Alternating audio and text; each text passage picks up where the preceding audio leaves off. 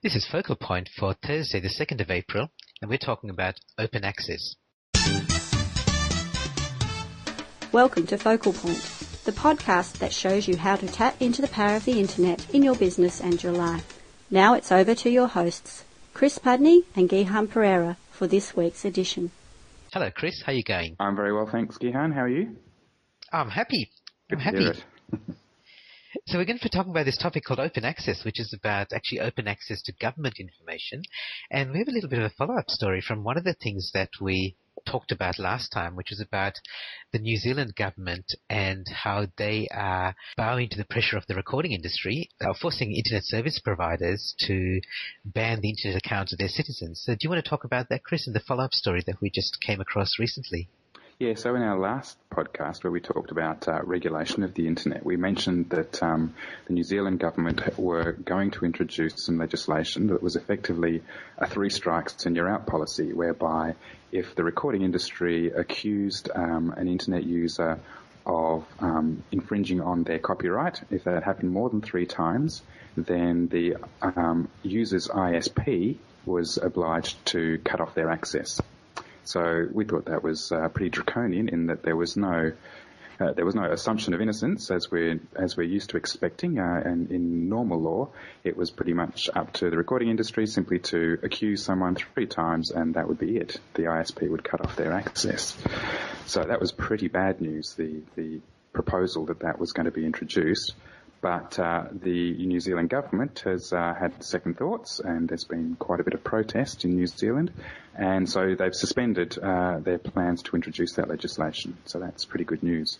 It is good news, and in fact, there's another, there's a related story in the US. One of their big service providers, I think it was AT and T, um, they made an announcement that if the recording industry, the RIAA over there, uh, asked them to ban the account of any of their clients, of any of their customers, they would refuse to do it. They would send them a warning letter saying, "Hey, we found that oh, oh, the recording industry is accusing you of downloading illegal material, but we but they have come out and said publicly that they're not going to close down anybody's accounts. They said it's against their their terms and conditions, and so that's good as well. Yes, thank goodness that they're actually um, looking after their customers' interest as opposed to bowing to pressure from lobby groups. That's right. That's right. So today we're going to be talking about the, an, another side of government, which is government information being available uh, openly and is uh, being available for citizens to use. And sometimes it's not just for citizens to read, but sometimes for them to, to reuse as well. Yeah, that's right, Gihan. A couple of podcasts ago, we talked about um, the digital economy. So the Australian government and the US government and various governments around the world um, have set up initiatives to try and tap into the internet to help develop their economies. And the Australian government in December last year, 2008, they set up a blog where they talked about this sort of thing. And one of the aspects of um, developing a digital economy in Australia was the idea of providing open access to public sector information. So that's providing free access, including reading and reusing any information that's collected by government agencies.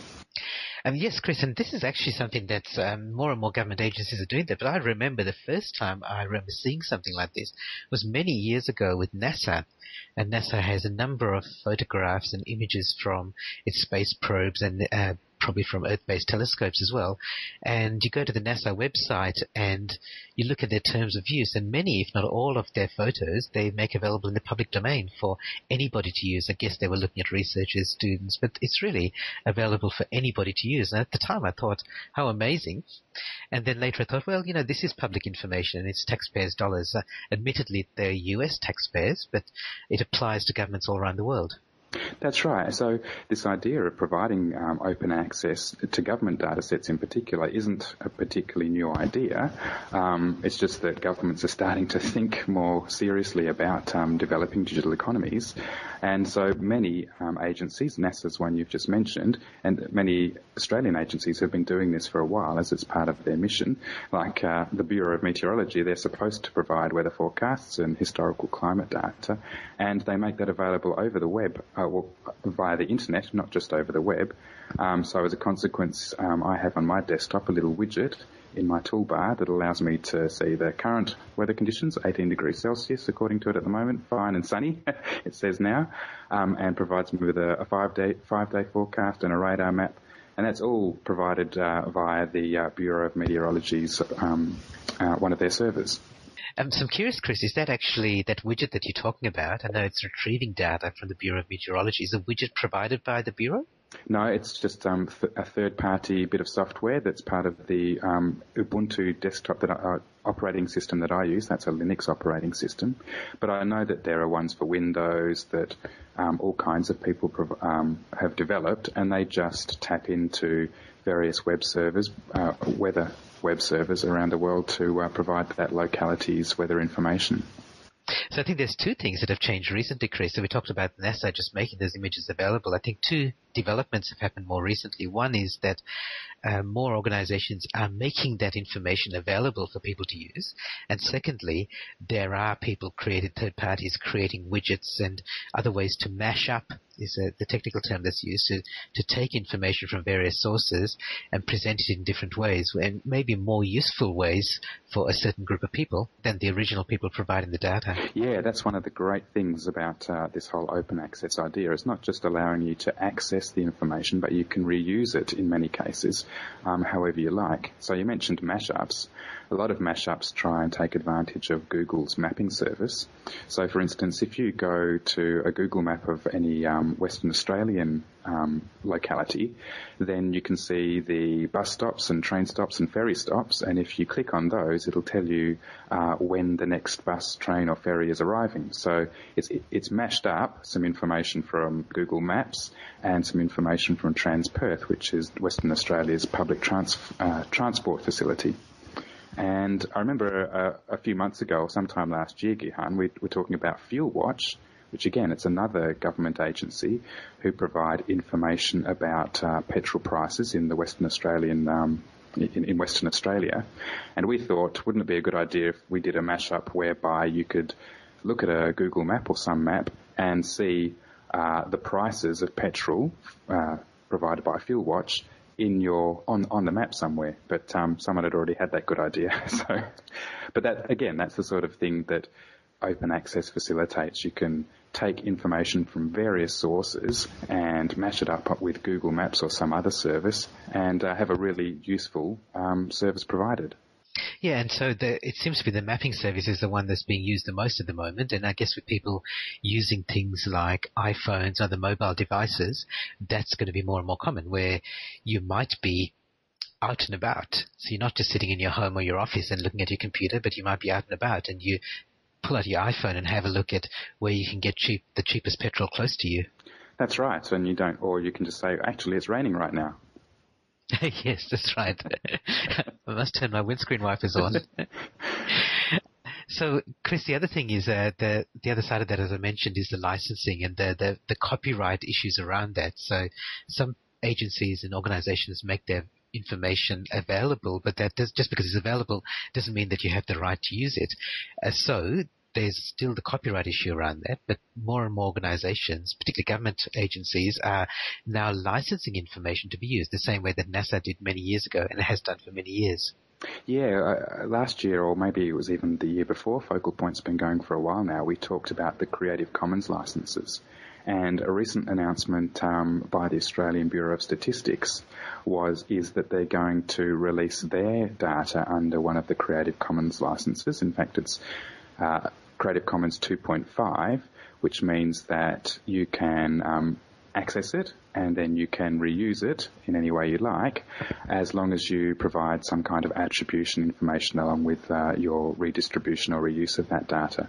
So that's really powerful and the Creative Commons licenses I think are, are well understood and more and more um, public sector information is being uh, relicensed using the Creative Commons licenses.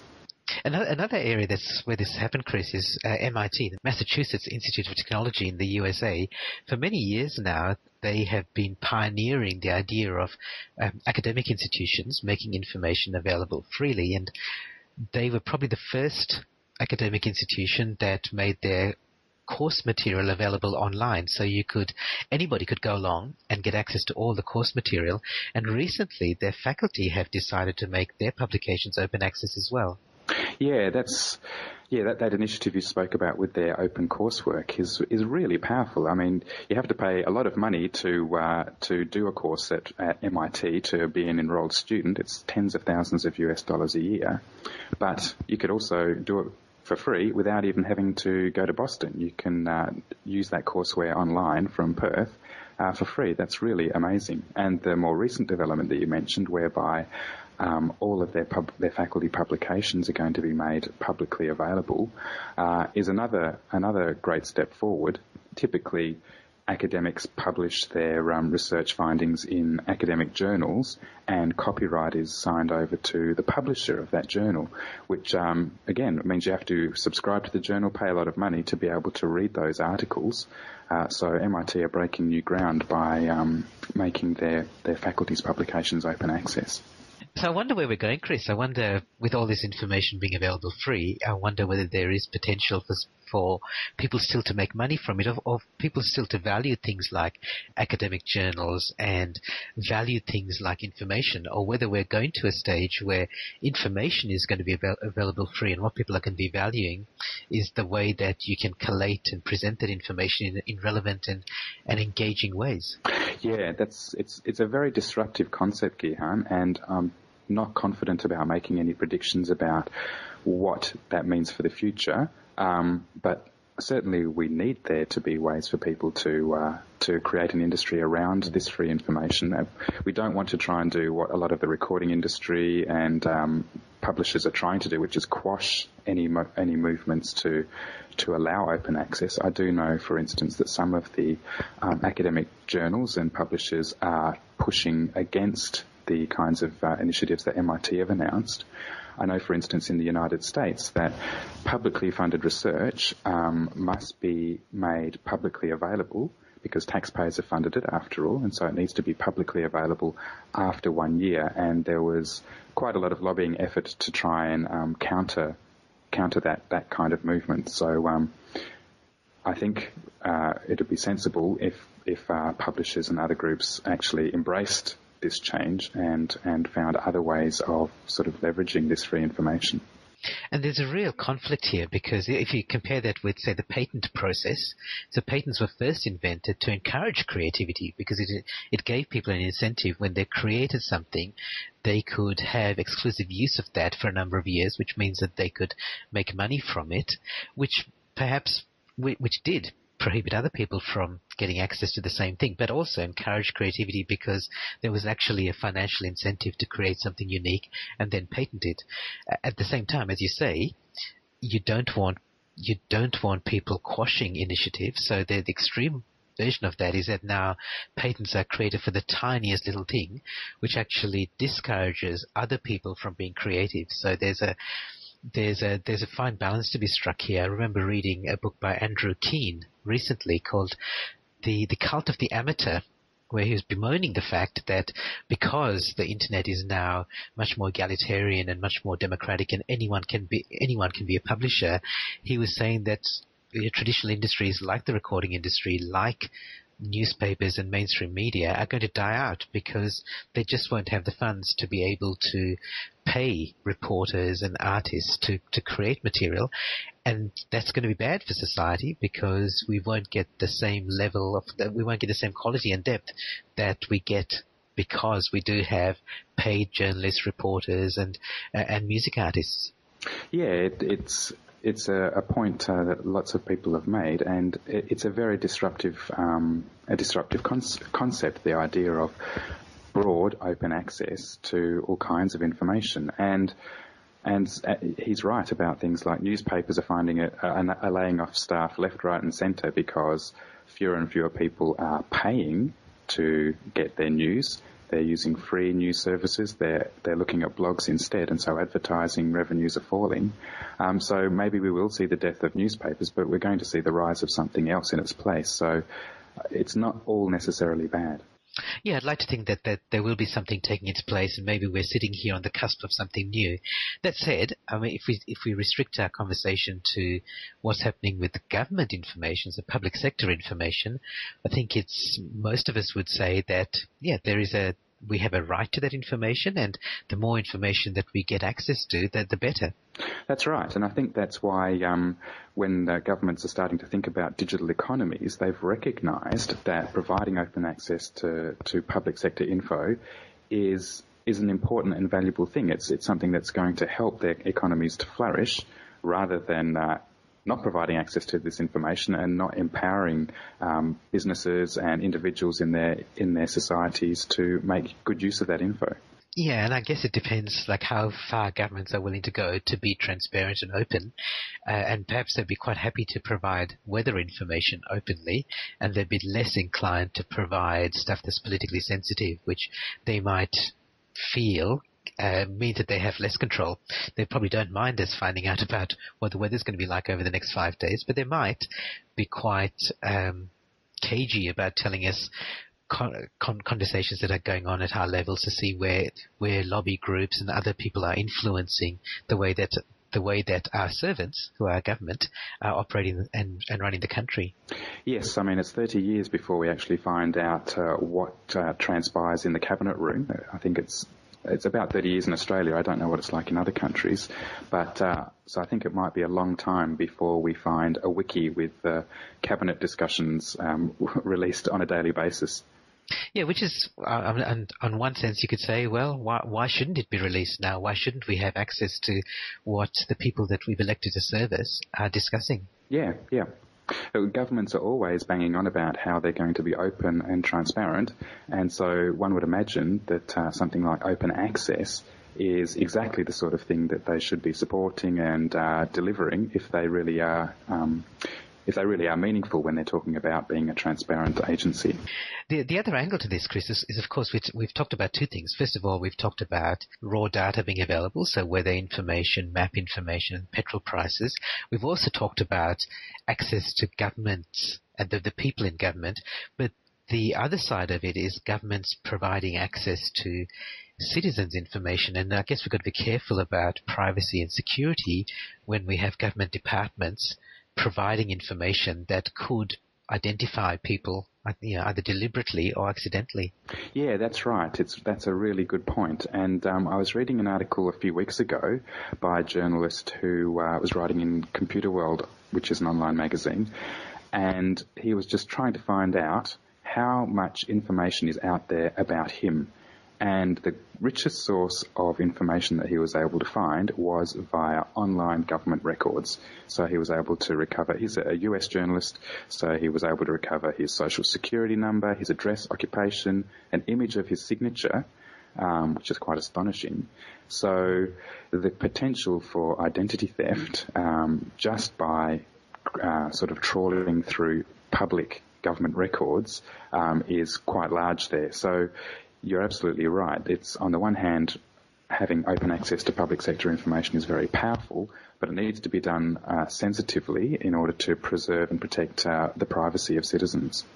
And we need to hold governments to a higher standard than we hold private organizations, I think. I, am not sure that everyone would agree with that, but I think with private organizations, at least we have a choice. If we find out that they're pretty weak or they're, they're a bit lazy or ill-disciplined with their privacy and security, we can choose not to work with them. Whereas with government information, we have no choice. The government has information about us and we have the right to request that, uh, or to to insist that they keep it private and uh, and they follow a higher standard of privacy than we'd expect from somebody that we do have choice with. Yeah, absolutely. All right. So, what does this mean for everyone? Uh, one of the conclusions that we can draw is that this is something that's not going to go away. We're probably going to have more access to more information than ever before, and probably have access to things like you're talking about, Chris, where we've got widgets and Google Street Maps that mashups that actually make that information more accessible and more useful than ever before. That's right, Gihan. Yeah. I guess it, it, remains to be seen how serious governments are about this kind of issue. As you mentioned before, there's certain sensitive information that uh, governments might not want uh, their citizens gaining access to. Um, and in a lot of cases, it might just be paying lip service to these sorts of things. So we had Grocery Choice, uh, uh, a website that the government set up sometime last year, which was really just quite useless. There was a lot of um, a lot of unrest in the uh, in Australia about uh, price fixing amongst the large grocers, um, and so the government got on its high horse and set up this grocery choice website, which was meant to empower citizens to find better prices for their groceries, but it's almost entirely unusable. So um, let's hope the governments are really serious about it and um, and really put their put some some effort into making information available and usable as well. I was listening to a client of mine who was using Twitter, and as we're recording this, is around about the time of the G20 summit, mm-hmm. where the top nations get together, the leaders of the top nations get together. And uh, my client Ian Berry, he asked a question on Twitter. He said, "What would the world be like if politicians weren't the world, world's leaders? Uh, and I replied to him and I said, well, they're already not. and maybe that's a little bit hopeful. Uh, so perhaps I was just looking a little bit ahead in the future, but I think we're getting to a stage where citizens have more power than ever before. We're demanding more of our governments in terms of releasing information, and it will just simply be the expectation in the future that governments do provide access and we do have information. And as you say, if information is power, then more power to governments who provide it. Absolutely, Gihan. Yep, and that's the way it should be. I mean, we are supposed to be. It's we. the politicians are supposed to be our servants rather than the other way around. Yep. And so I think we're we're looking for and we'll be demanding for more open access. And and I guess for people listening to this podcast, look out for more opportunities where governments are providing open access. And if they're not, um, perhaps lobby them to provide that sort of information. Indeed. Yep. Good. Well, thank you, Chris. We'll be back in a couple of weeks. A pleasure, Gihan. Speak to you then. Okay. Bye for now. You've been listening to the Focal Point podcast. You can find us on the web at www.gihanperera.com forward slash podcast. That's G-I-H-A-N-P-E-R-E-R-A dot com. Subscribe to the podcast, listen to all our past issues, or leave us your comments and questions. We look forward to having you back next time.